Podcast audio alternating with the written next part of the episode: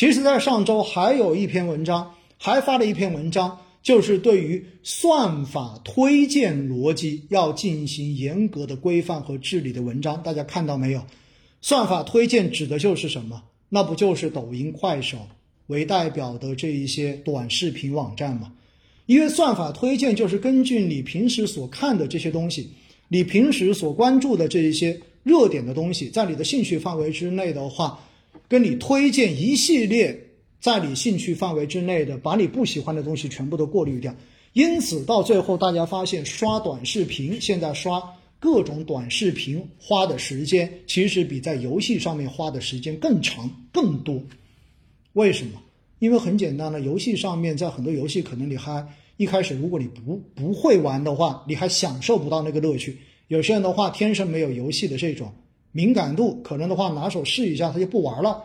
但是短视频这个东西，我发现不管是小朋友几岁的小朋友，到七六七十岁的老人家，基本上啊不叫六七十岁的中年人哈，那么基本上每个人拿个手机刷抖音、刷快手的话，一刷有可能就刷几个小时过去了。所以你会发现，对游戏产业的这一种喊话。以及对算法逻辑的这种喊话，其实都是在帮大家，似乎都是在帮大家管娃，让大家降低以后教育孩子的难度。大家发现没有？所以的话呢，这也似乎也能解释。然后喝酒对癌症的这个影响，在某种程度上面又回到了另外一层逻辑，那就是。在过去的这一年多，市场上面经常有一个段子，不知道大家有没有听过，那就是酱香科技比硬科技更值钱。大家应该都听过这个段子吧？酱香科技更值钱，所以我记得应该是在去年还是今年的时候，当时说评选院士的时候，然后有这种酒厂的工程师说也报名参加院士的评选。结果后来网络上面就群嘲说，果然是有核心科技的，所以在市场上面说酱香科技长得比硬科技要更好一些。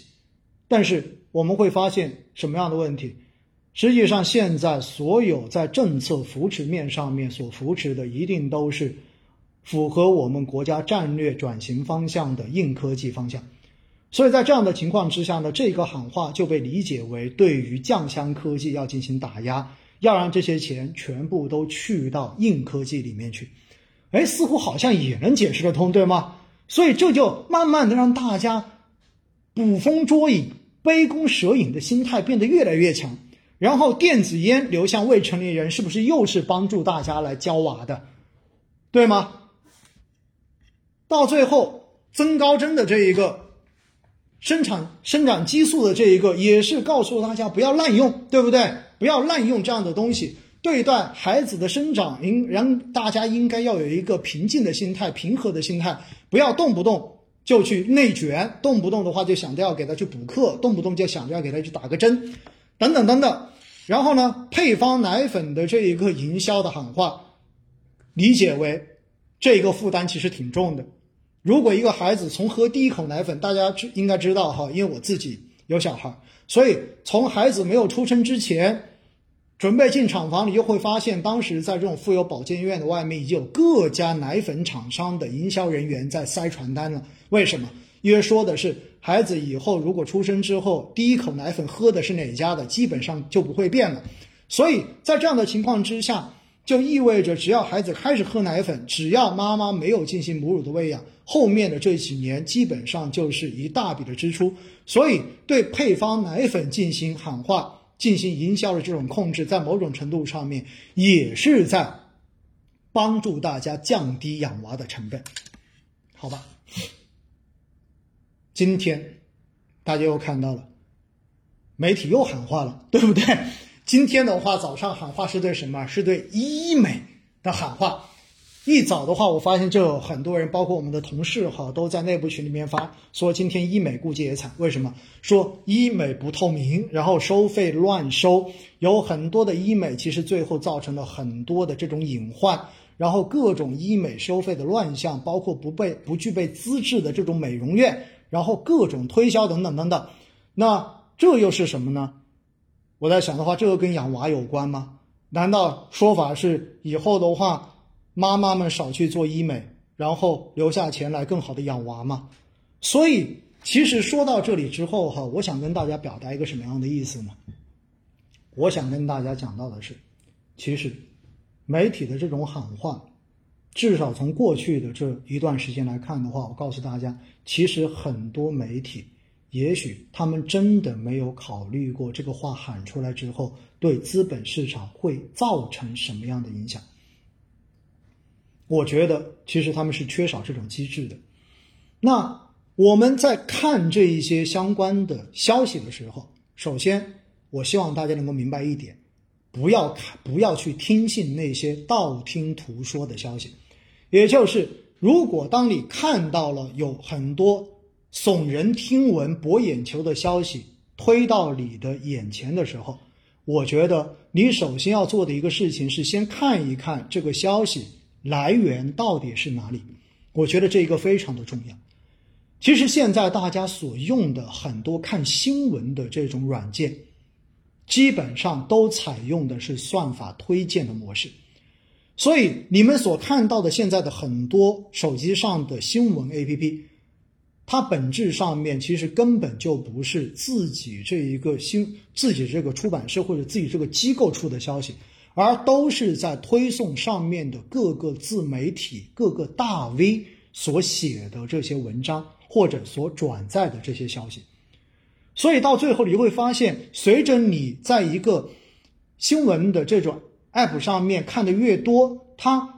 未来推给你看的都会是你自己心里面所认为那个方向、那种倾向的文章。到最后，你会发现，你会在这一种软件上面不断的去强化你对于某一个方向的认知，到最后深信不疑的认为自己所理解的这个方向就是对的。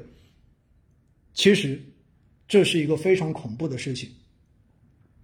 因为这会让我们慢慢的失去看到不同观点机会。真的，我们如果你习惯了用很多这样算法推荐的客户端，你会发现你到最后看到的这些文章，每次你看完之后都说：“哎，他说的就是我想的，哎，哎，他说的好像很有道理，刚好我也是往这个方向去想的。”因为跟你想法不一样的文章，它下面会有一个不喜欢，或者说是以后不看。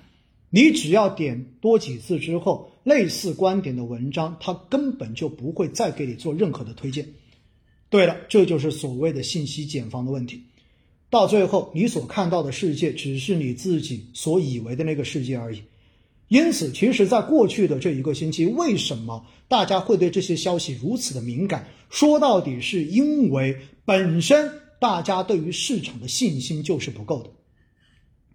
因为大家对于现在市场的波动，其实心里面都是很紧张的，大家都担心市场在未来有可能会出现大的波动，所以当我们看到这样子的消息的时候，你就会不由自主的把它往负面的方向去进行解读，而解读完之后的话，你又发现你获得了更多的回应，因为有很多人跟你是同样的想法，而这种想法会不断的自我增强。通过大数据推荐的方式，不断的让你认为你身边的人以及其他的人跟你都是同样的想法，到最后集中起来之后，反过头来，因为越来越多的人对这些消息有了同样的想法，然后在市场上面就形成了一个共性的动作，而这个共性的动作到最后就对市场相关行业的涨跌造成了影响，所以这就是本质。